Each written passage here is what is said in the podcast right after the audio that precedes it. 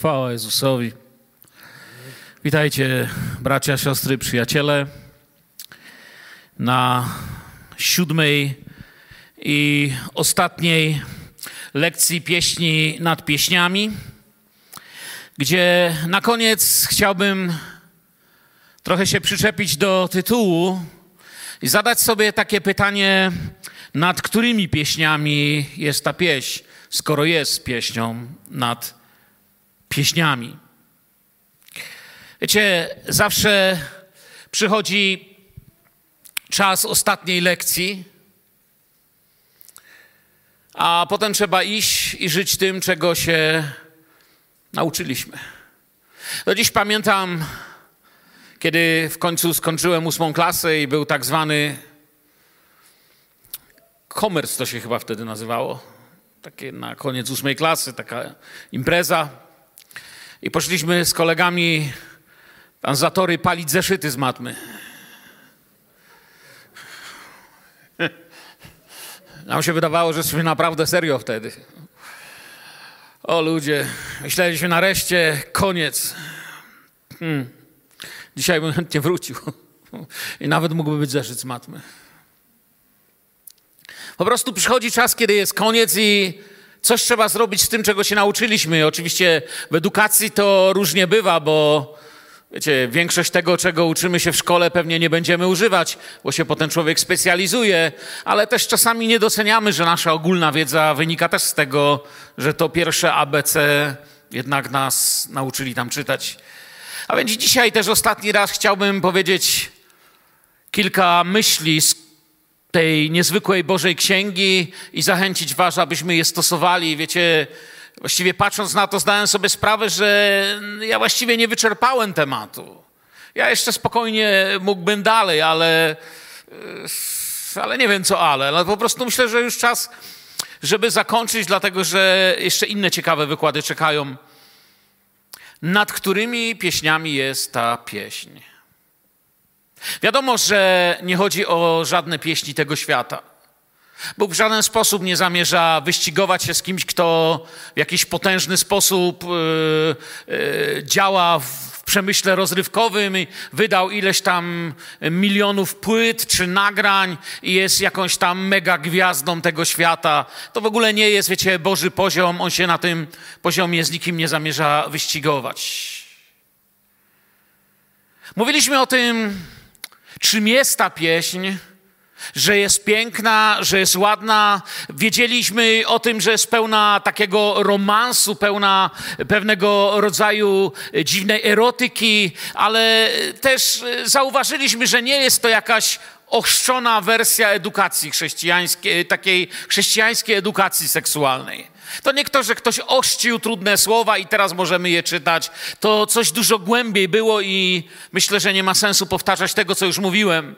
Bo niezwykła to księga Biblii, która doczekała się zachwytów, są ludzie w historii Kościoła czy w historii tego świata, którzy się nią zachwycali, uczyli jej na pamięć, śpiewali. Jest kilka płyt, można sobie znaleźć chociażby w Spotify czy gdzieś, które skomponowano w oparciu o pieśń nad pieśniami, ale były też w historii momenty, gdy wyrywano ją z Biblii i nie uznawano człowieka, który nie wyrwał jej z Biblii. Były takie zgromadzenia, kościoły, gdzie tą pieśń, tą, tą księgę należało wyciąć. Ale to nie była jedyna księga. Wiemy również, że w historii były momenty, gdy wycinano list Jakuba albo wycinano list do Rzymian. Księgę nad pieśniami wyrywano, wycinano z Biblii, nie chciano jej zaakceptować, dlatego że była pewnym problemem dla środowisk, które uważały, że Żydzi i chrześcijanie uznają życie intymne, czy jak wolicie, seksualność, jedynie w celach takich reprodukcyjnych. Nikomu się nie mieściło w głowie, że Bóg, stwórca człowieka, może coś na ten temat powiedzieć i to może mieć kilka wymiarów i może być dużo głębsze.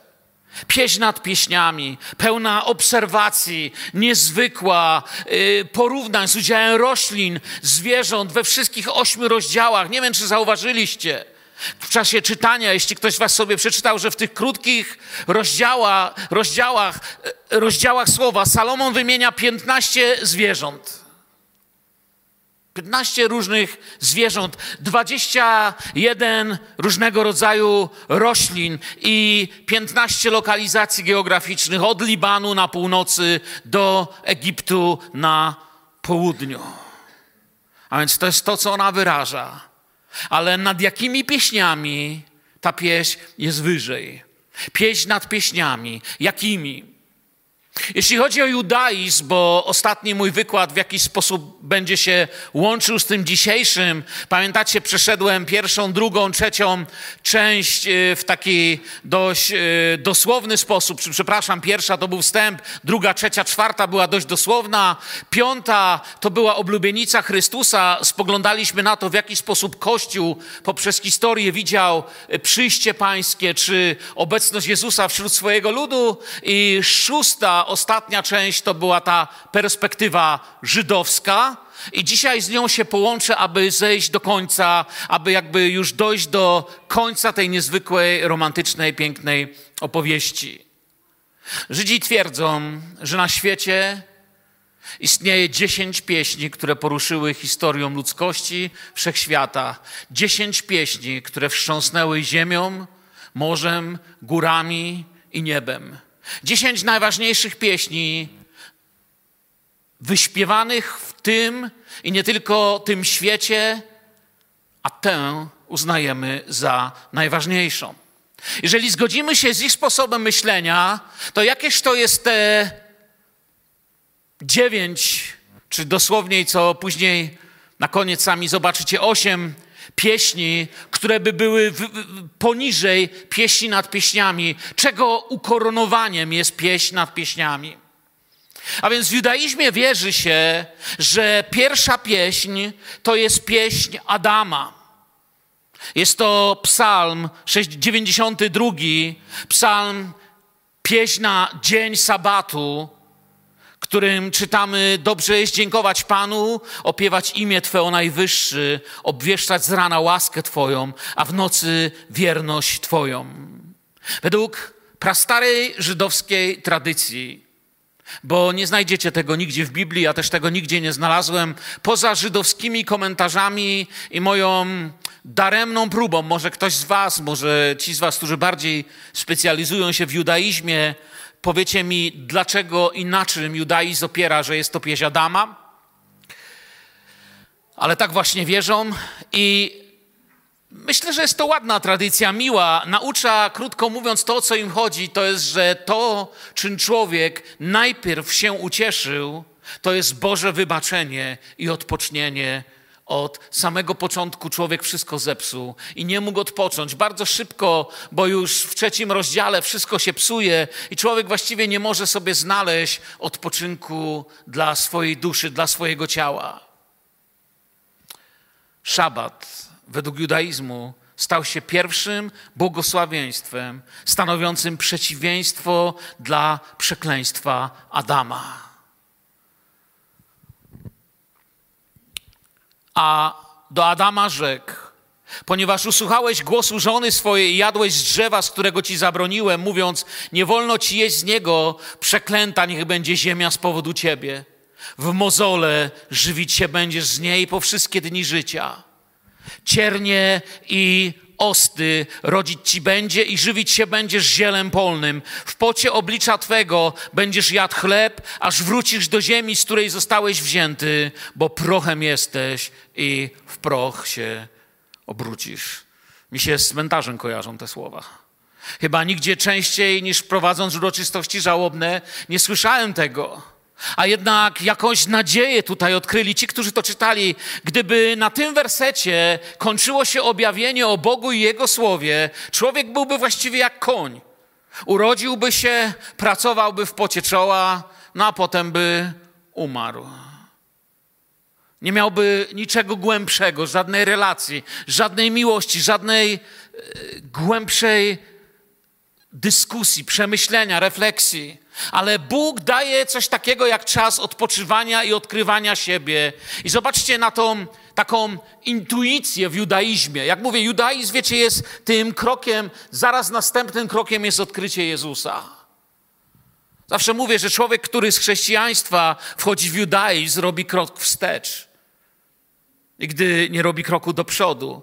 Ale jest w judaizmie ta intuicja, jeden z największych, myślę, autorytetów judaizmu. Przepięknie o tym pisze rabin Abraham Joshua Heschel, pisze takie słowa.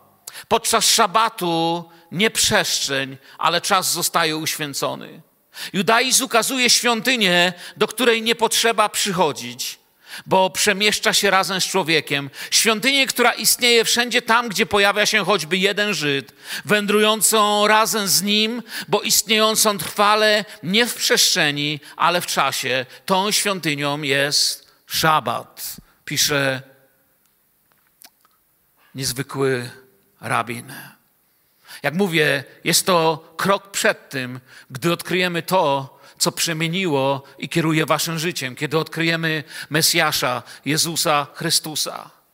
A więc pierwsza pieśń, to o czym mówiła według tego, co wierzą Żydzi, mówiła o poświęceniu sobie czasu na tym świecie, aby jednak, pomimo że się odpadło, wejść w relację odpoczynku, wejść w relację, gdzie nic się nie daje, nic się nie produkuje, nikt się nie powołuje, ale po prostu odpoczywa się, poznając Boga. Pieśń druga nazywana jest pieśnią Mojżesza. Wtedy zaśpiewał Mojżesz, synowie izraelscy i synowie izraelscy następującą pieśń Panu. Zaśpiewam Panu, gdyż nader wspaniałym się okazał. Konia i jego jeźdźca wrzucił w morze. Panie z mocą i pieśnią moją i stał się zbawieniem moim. On Bogiem moim, przeto go uwielbiam. On Bogiem Ojca mojego, przeto go wysławiam. Pan jest wojownikiem, Pan imię Jego. Człowiek zgrzeszył, upadł, męczył się, odkrył, że mogą być dni odpocznienia, kiedy może wejść w relację z Bogiem, a teraz odkrywa, bezpośrednio w historii Izraela i alegorycznie przez tę proroczą księgę Mojżesz bywa też nazywany przez nich prorokiem, odkrywa, że Bóg wyprowadza z niewoli. Bóg jest wybawicielem. Bóg jest tym, który wybawia, a więc jest to pieśń o wybawieniu. Jest to pieśń o wybawieniu i dlatego trzecią pieśnią jest pieśń Izraela, którą znajdujemy w czwartej Mojżeszowej 21:17. Wtedy to Izrael zaśpiewał pieśń: Wzbierz studnio, śpiewajcie o niej. Naród, który mało nie wpada w pułapkę, Naród, który mało nie dostaje się w miejsce, gdzie mógłby zginąć, doświadcza Bożego prowadzenia, Bożego pokonania wrogów i Pan też napoi swój naród, nie prowadzi go na śmierć, ale jest jego zaopatrzeniem. Jest tym, który potrafi rozprawić się z wrogami. Ale to, co oglądają ich oczy, to jest zaopatrzenie pośrodku pustyni w świeżą wodę. Pan powiedział Mojżeszowi: Zgromadź lud, a ja im dam wody. A więc odpocznienie, aby odkryć Boga. Gdy go odkrywasz, odkrywasz, że jest zbawicielem. Gdy go odkrywasz, że jest zbawicielem, odkrywasz, że nie możesz z siebie niczego wziąć, ale to z niego trzeba się napić. I odkrywamy, że to on jest zaopatrzeniem, zaopatrzeniem nawet w najbardziej suchej pustyni. Bóg daje swoją wodę, wodę życia. I my, którzy przeczytaliśmy również Nowy Testament, znamy Ewangelię Jana, amen? Znamy czwarty rozdział Ewangelii Jana, wiemy, kto daje wodę, po której się już pragnąć nie będzie. Wodę, która przychodzi zaraz po tym, gdy On nie tylko nas napoi, ale On się potrafi rozprawić z naszą przeszłością, z naszą niewolą, z naszym bałaganem. Pan powiedział Mojżeszowi: zgromadź lud jest napisane w tej samej księdze. Jest coś w zgromadzeniu, co Bóg kocha. Jest coś w zgromadzeniu nas razem, że cieszy Boże serce. Jest coś takiego w Panu, że lubi przemawiać do zgromadzenia, lubi je prowadzić, lubi je mieć, chociaż każdy z nas musi go spotkać indywidualnie. Właściwie powiedziałbym, że zgromadzenie chrześcijan jest zgromadzeniem ludzi, którzy indywidualnie doświadczyli spotkania i dlatego się zgromadzili. Zaraz po niej następuje pieśń czwarta, pieśń Mojżesza, która jest naganą Izraela. Piąta Mojżeszowa, 31, 30 i przemówił Mojżesz do całego zgromadzenia izraelskiego słowami całej tej pieśni. I następny rozdział przechodzimy, 5 Mojżeszowa 32, 1. Nakłoncie uszy niebiosa, a ja mówić będę i niech słucha ziemia słów ust moich. To jest ta pieśnia, którą Mojżesz otrzymuje na górze Nebo. To jest dzisiejsza Jordania. Miałem przywilej całkiem niedawno być tam z Gosią. Potrafimy mniej więcej wiedzieć, w którym miejscu stał Mojżesz. W Izraelu wszystko tak jest. Kto był w Izraelu, to wie, że przewodnik zawsze mówi nas dwa sposoby, że to się stało w tym miejscu albo zaraz gdzieś obok. Staliśmy i mniej więcej wiadomo, jak musieli spoglądać, bo Biblia nam opisuje, co widzieli i gdzie zeszli do Jericha. I podaje zresztą nazwę Góry Nebo, a więc nie jest trudno znaleźć owe miejsce, z którego dokładnie widać, widać troszkę Morza Martwego i widać Jericho. Tam na górze Nebo Mojżesz usłyszał, że nie wejdzie do ziemi, że będzie ją oglądał tylko stamtąd. Ale również mówi Bóg do niego, aby zaśpiewał pieśń. Tą pieśnią Bóg sam go natchnie, kiedy będziecie o tym czytać. I nie tylko go natchnie tą pieśnią, ale również mu powie, aby tej pieśni nauczył na pamięć całego Izraela. Aby wiedział, że choć w Panu odpoczywamy, choć On daje zbawienie, choć On daje nam swoje pouczenie, swoją radość i zwycięstwo, nakłoncie uszy niebiosa, ja mówić będę. Izraelu mówi Mojżesz do nich, nauczcie się tej pieśni. I Mojżesz gani tutaj Izraela, że jest tak nieczuły i ślepy na wszystkie oznaki bliskości Jahwe. Otrzymał od Pana, jak mówiłem, taki rozkaz, więc teraz spiście sobie tę pieśń. Naucz jej synów izraelskich, włóż ją w ich usta, aby ta pieśń była dla mnie świadkiem przeciwko synom izraelskim. O co tutaj chodzi?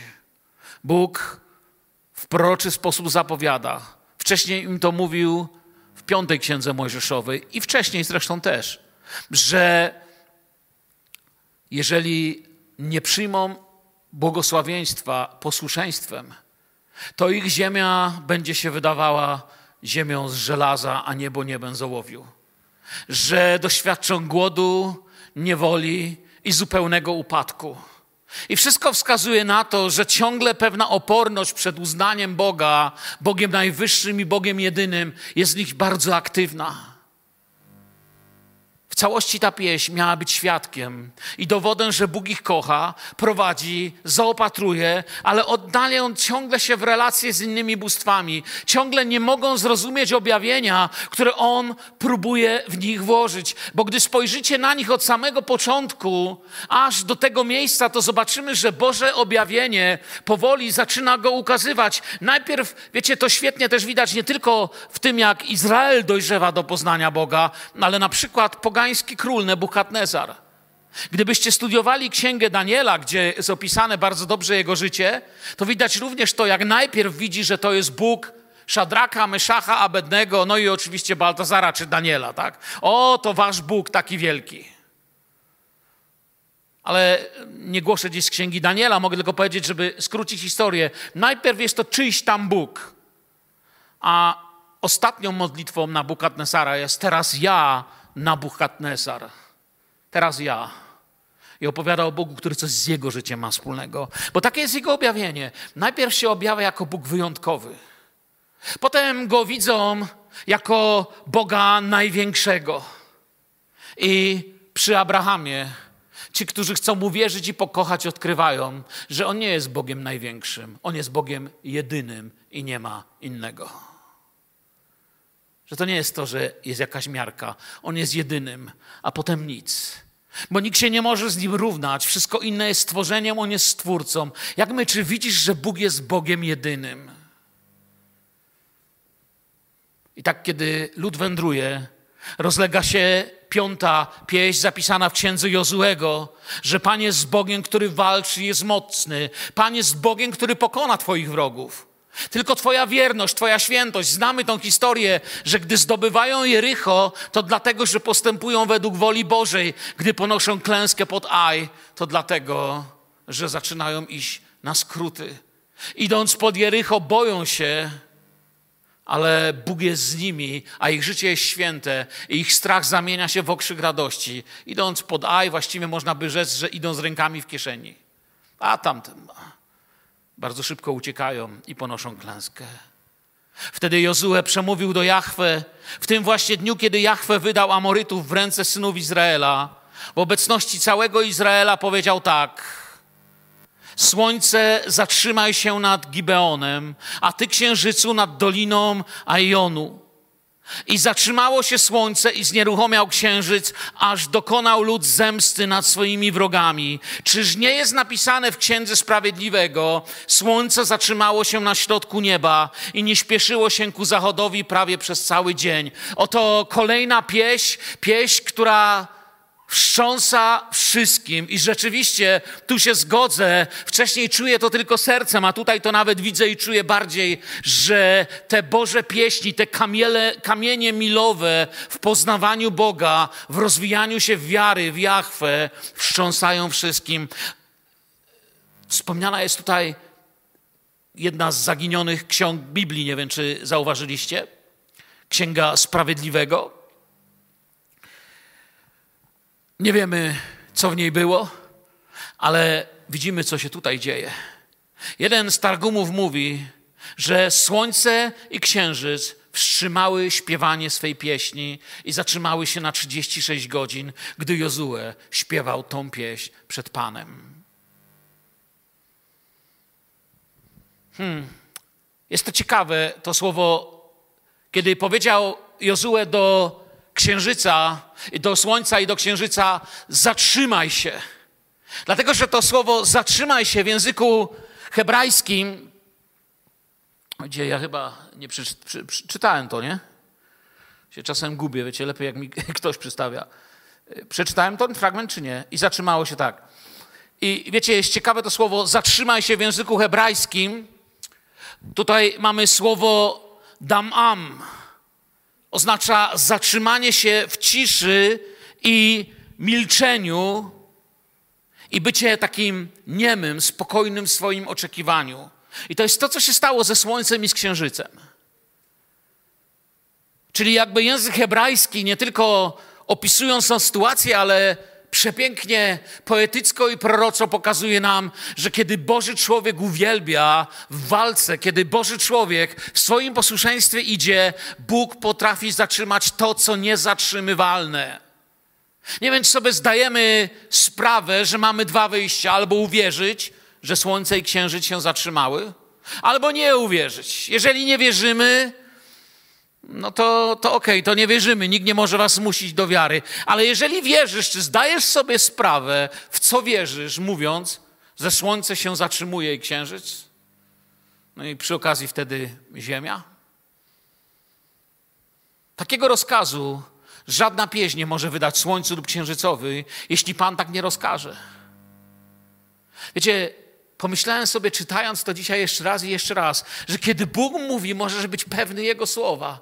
Pomyślałem sobie, Panie, czym są moje choroby, moje troski, moje małe zniechęcenia, gdy chcę wszystkim rzucić i uciec, moje małe strachy i moje lęki wobec tego, że Ty mi opowiadasz w Twojej księdze pieśń Jozułego, która mówi, że może się zatrzymać nawet słońce i księżyc.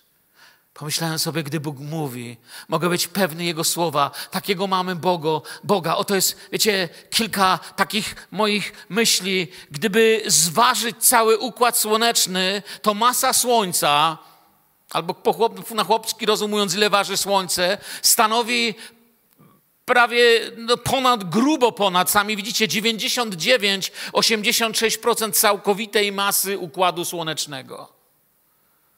Gdzie są wszystkie inne rzeczy, które oglądamy. Jakieś słońce obraca się z szybkością 1887 km na godzinę. Ja nie potrafiłbym zatrzymać ręką motorynki, która jedzie 40 na godzinę. 40, 20 nawet jakby jechała, czy 10. A modlitwa sprawiedliwego sprawia, że szybko, ta szybkość się wytraca i nawet wszechświat się zatrzymuje. Inna taka myśl na marginesie, nie będę jej rozwijał. Co się działo, gdy Jezus był na Golgocie i słońce nagle zgasło?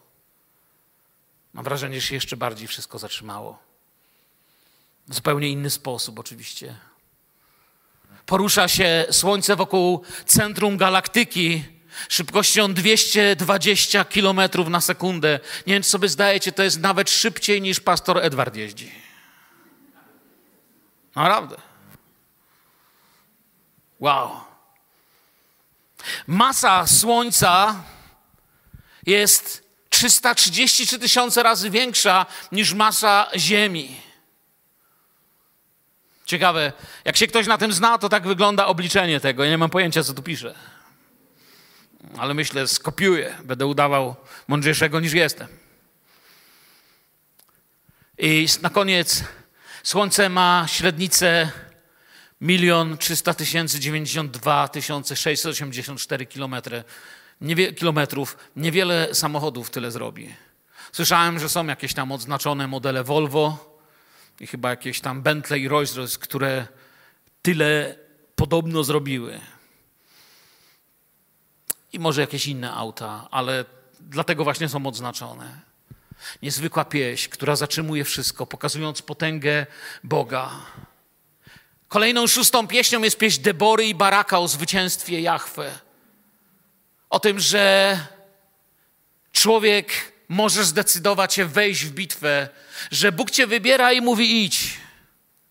Ale to jest jego walka, kiedy idziesz z wiarą. Wtedy Debora i Barak, syn Abionama, wyśpiewali taką oto pieśń. Przywódcy wyszli na czoło Izraela, cały lud stanął ochoczo do walki.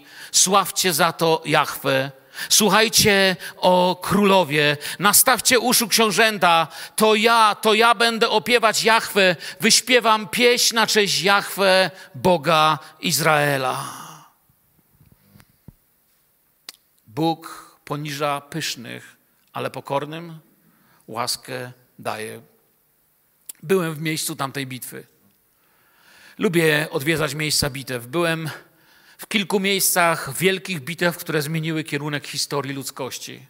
Również wybrałem się w tamto miejsce, gdzie na zboczu góry stało 900 żelaznych, kutych pancernych rydwanów niezwyciężonej armii Sysery, dowódcy armii króla Jabina. I jakie to dziwne, że imię Jabin tłumaczy się osądzać. Czyli był jakby królem, który osądzał. Był kimś osądzającym. Pomyślałem sobie, to jest ta bitwa, którą muszę wygrać w wierze. Biblia mówi, że naszym największym wrogiem jest oskarżyciel braci, który krytykuje, osądza, który chce cię utopić, zniszczyć w swoich negatywnym myśleniu. Ale opowiada o Deborze i Baraku o mężczyźnie, któremu troszkę brakowało odwagi, chociaż był odważny, i o kobiecie, która to uzupełniła i przeszła do historii. Biblia ma takie ciekawe określenie na tę sytuację. Gdzie parę razy w Biblii jest napisane, że Bóg wydał kogoś w czyjeś ręce. Że wydał cię Bóg w moje ręce, na przykład mówi jakiś bohater biblijny. Debora i Barak odnoszą zwycięstwo. Pan idzie przed nimi. Całe Boże przesłanie tej pieśni jest: Nie jesteś sam. Ja walczę nawet wtedy, gdy nad Tobą chce się odbyć ten niesprawiedliwy sąd. To ta niesprawiedliwość, gdy próbujecie utopić. Siódmą pieśnią jest prorocza pieśń Anny, uznawana za kamień milowy w szkole modlitwy, w szkole zarówno mistycyzmu i duchowości żydowskiej, jak i chrześcijańskiej. Prorocza pieśń Anny.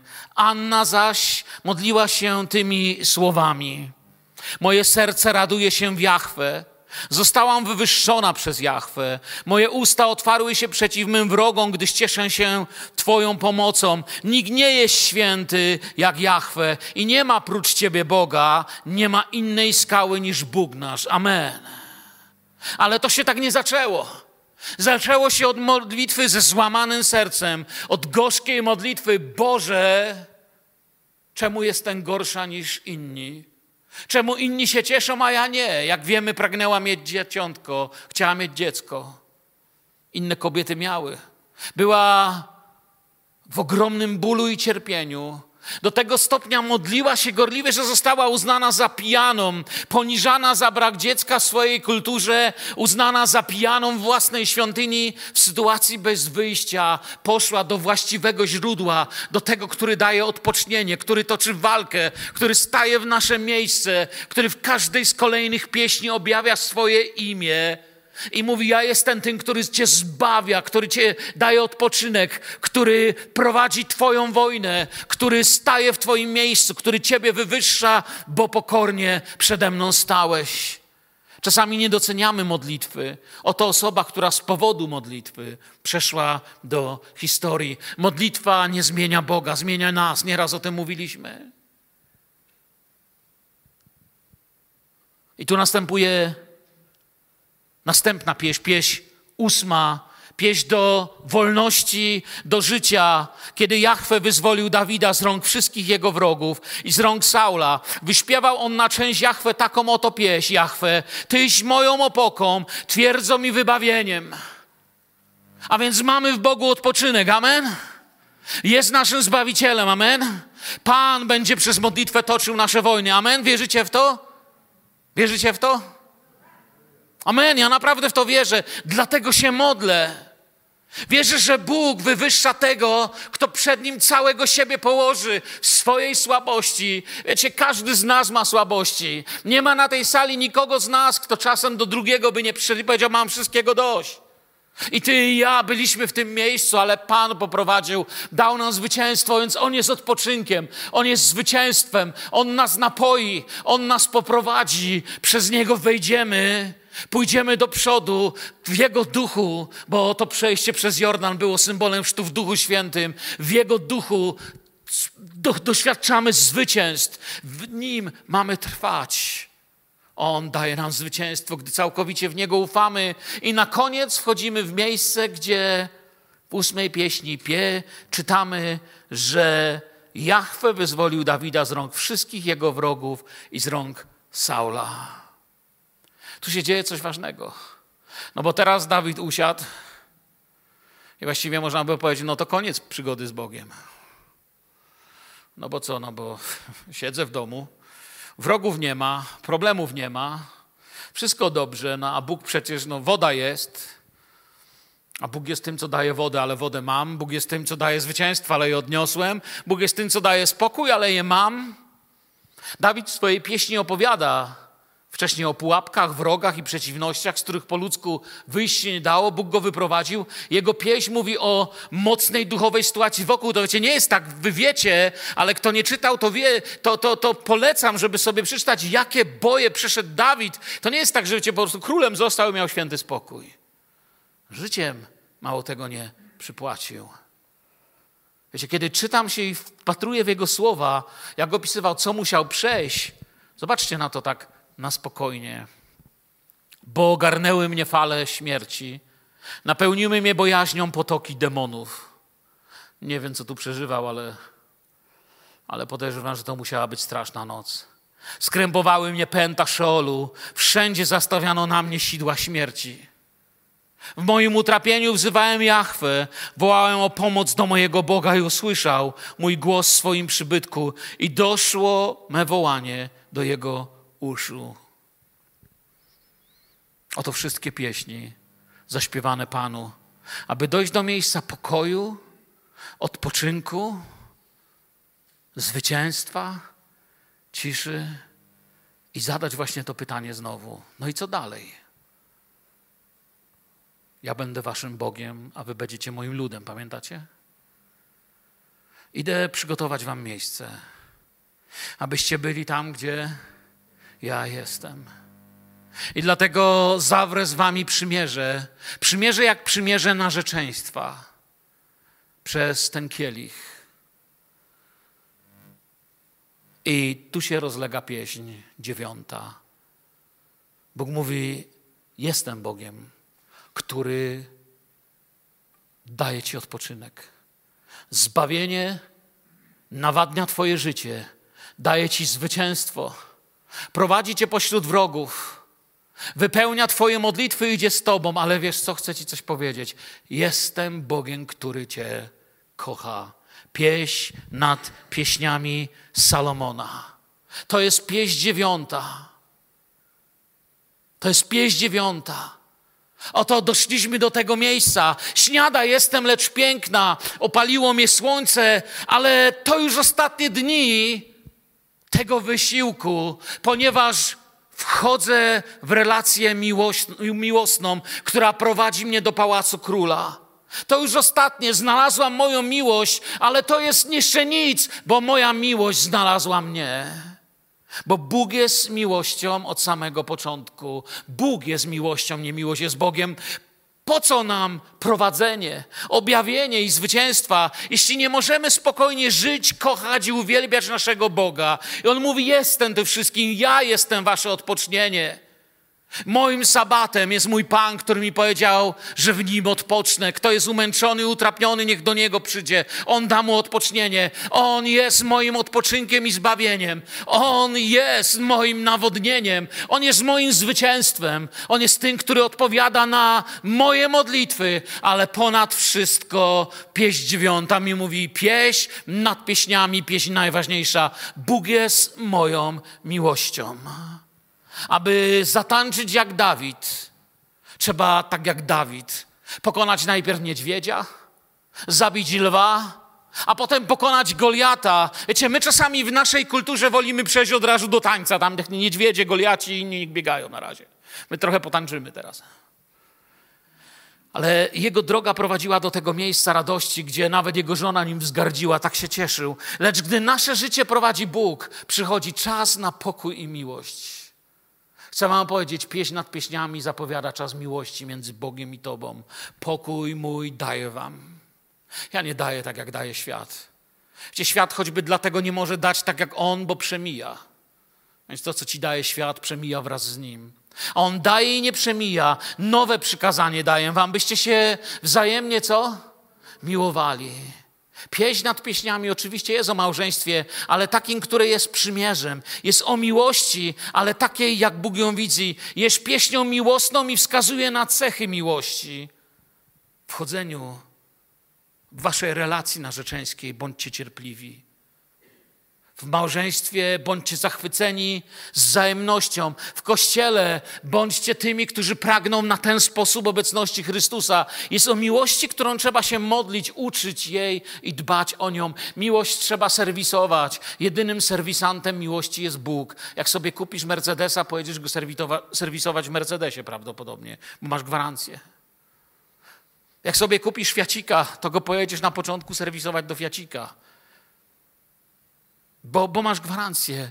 Jeżeli zostałeś kupiony przez Boga, na Jego gwarancji działasz. Jest miłość, o którą trzeba się modlić, uczyć i dbać. Aby móc szczerze napisać, że pieśń nad pieśniami kończy się słowami żyli długo i szczęśliwie. Trzeba było napisać szczerze i mocno, na czym to oparli. Ciekawą myśl kiedyś przeczytałem. Purytańscy duchowni uważali, że kryzys w małżeństwie zaczyna się wtedy, kiedy małżeństwo odkrywa, że nie spędzają codziennie ze sobą chociaż 30 minut sami w ciszy lub na spokojnej rozmowie. Nie mówimy o łóżku teraz. Nie mówimy o sypialni, kiedy się jest ze sobą wieczorem. Oni mówili o dniu, w samotności, spokoju. I mówili purytańscy kaznodzieje, że jeżeli nie masz z mężem dziennie chociaż 30 minut, które spędzicie ze sobą po prostu, o tak zwyczajnie, to jest początek prawdopodobnie rozpadu waszego związku. Jeszcze raz mówię, nie mówili o nocy, mówili o dniu. Jeśli opieramy miłość na emocjach i uczuciach, to nasze szczęście będzie do czasu, tak długo aż uczucia trwają. Jeśli tylko na logice, to może troszkę dłużej, ale będziemy nieszczęśliwi. Cierpliwości na właściwy czas bo miłość Jezusa czeka, życzy nam pieśń nad pieśniami. Niecierpliwości w czekaniu, kiedy się już to spełni, abyśmy czuli w sercu, przyjdź Panie Jezu, że chcę do Ciebie biec, chwalić, czyli doceniać, wyznawać swoje uczucia, czyli uczyć się od Ciebie i Tobą zachwycać, patrzeć w oczy, czyli być blisko, modlić się, poznawać coraz lepiej czyli poznawać Jezusa, trwać w Jego Słowie, trwajcie w Jego Słowie. Żeby Jego Słowo było w Was. Gdy wejdziecie w szkole, w pracy, na uczelni, na drodze, gdziekolwiek, w ciężkie relacje, będziecie mieć zawsze Słowo na ten czas. Będziecie gotowi ludziom odpowiedzieć, bo nie mają pojęcia, co pisze w Słowie. Będzie to Waszą relacją z tym, którego kochacie. To jest coś pięknego. To jest prawdziwa miłość, nie jakiś egoizm w masce miłości, która krzywdzi. To spotkanie, na którym nikt cię nie chce wykorzystać. Taki jest Bóg, przychodzi, poszukuje. To jeżeli wczoraj się nie modliłeś, jeżeli wczoraj rano, czy dzisiaj rano, czy przedwczoraj nie miałeś czasu ze Słowem, zachęcam Was. Możecie czytać ten plan, który Wam wszystkim rozsyłam, kiedy chcecie. Codziennie go sobie czytam i studiuję. To jest moje pierwsze, co robię rano, bez względu na to, ile Biblii czytam potem. Czy ile Słowa Bożego słucham, kiedy jadę, czy czym się zajmuję, czy w przerwie między zajęciami. Jeżeli Cię nie ma w tym miejscu, chciałem Ci coś powiedzieć dzisiaj. Ciebie tam nie było, ale Bóg był. Wiesz o tym? Ciebie tam nie było na tym spotkaniu, ale Bóg był, bo On jest wszędzie. To my zapominamy o Nim, bo On zawsze pamięta. Pamiętał o nas dwa tysiące lat przed tym, zanim my o Nim zapomnieliśmy. Sytuacja nie polega na tym, że my kochaliśmy Boga, więc wymyśliliśmy sposób, by złagodzić Boży gniew przeciwko nam i coś zrobiliśmy. Wręcz przeciwnie, byliśmy grzesznikami, którzy kochali grzech. On wymyślił sposób, aby ten gniew ukoić i na krzyżu Golgoty wyznał nam swoją miłość. Bóg, ponieważ nas umiłował, posłał swojego syna, aby stał się ubłaganiem za nasze grzechy i uciszył się, uspokoił Boży gniew. Dlatego pies dziesiąta jeszcze nie została zaśpiewana. Ale nie jest mrzonką i fantazją. Tamtych pieśni nie usłyszałem, ale dziesiąta będzie inna. Wiecie dlaczego? Bo w dziewiątej mam udział i dziesiątą pragnę śpiewać. Oto opowieść o miłości, która jest jak w niebie, tak i na ziemi, bo ta miłość dzieje się w cudownym czasie zakochania wokół nas. Na świecie miotanym wojnami jest sobie Kościół, czujecie? To ona, zakochana i zapatrzona w horyzont, jakby to powiedział Salomon, czy właściwie powiedział, gołąbeczko. Fajnie, nie? Gołąbeczka która czeka na prawdziwy dom. Tu powoli żyć się nie da. Pomyśl na tym. Bóg kocha ciebie i mnie. Niech to będzie dzień odnowienia, umocnienia radości. Diabeł już zniszczył tak wiele. To, co ma, strzeż, nie pozwól mu do tego dojść. Ja mam marzenie usłyszeć, jak niektórzy z Was śpiewają pod nosem lub głośno kolejną pieśń o Bożej wierności i miłości, słuchać świadectw o tym, jak Jego miłość zapaliła naszą jak to wszystko zmieniło. Pieśń dziesiąta, święta i pełna. Nastąpi po pieśni nad pieśniami czas na nową pieśń. Świat ma starą śpiewkę. Jest źle i ma być jeszcze gorzej. To jest refren tej pieśni, którą śpiewa świat. Ale Boży naród ma trenować inną pieśń, nie tą pieśń trenujemy. Izajasz, ten, który ujrzał w Bożym sercu krzyż 800 lat przed ukrzyżowaniem, Coś jeszcze proroczo nam ogłasza.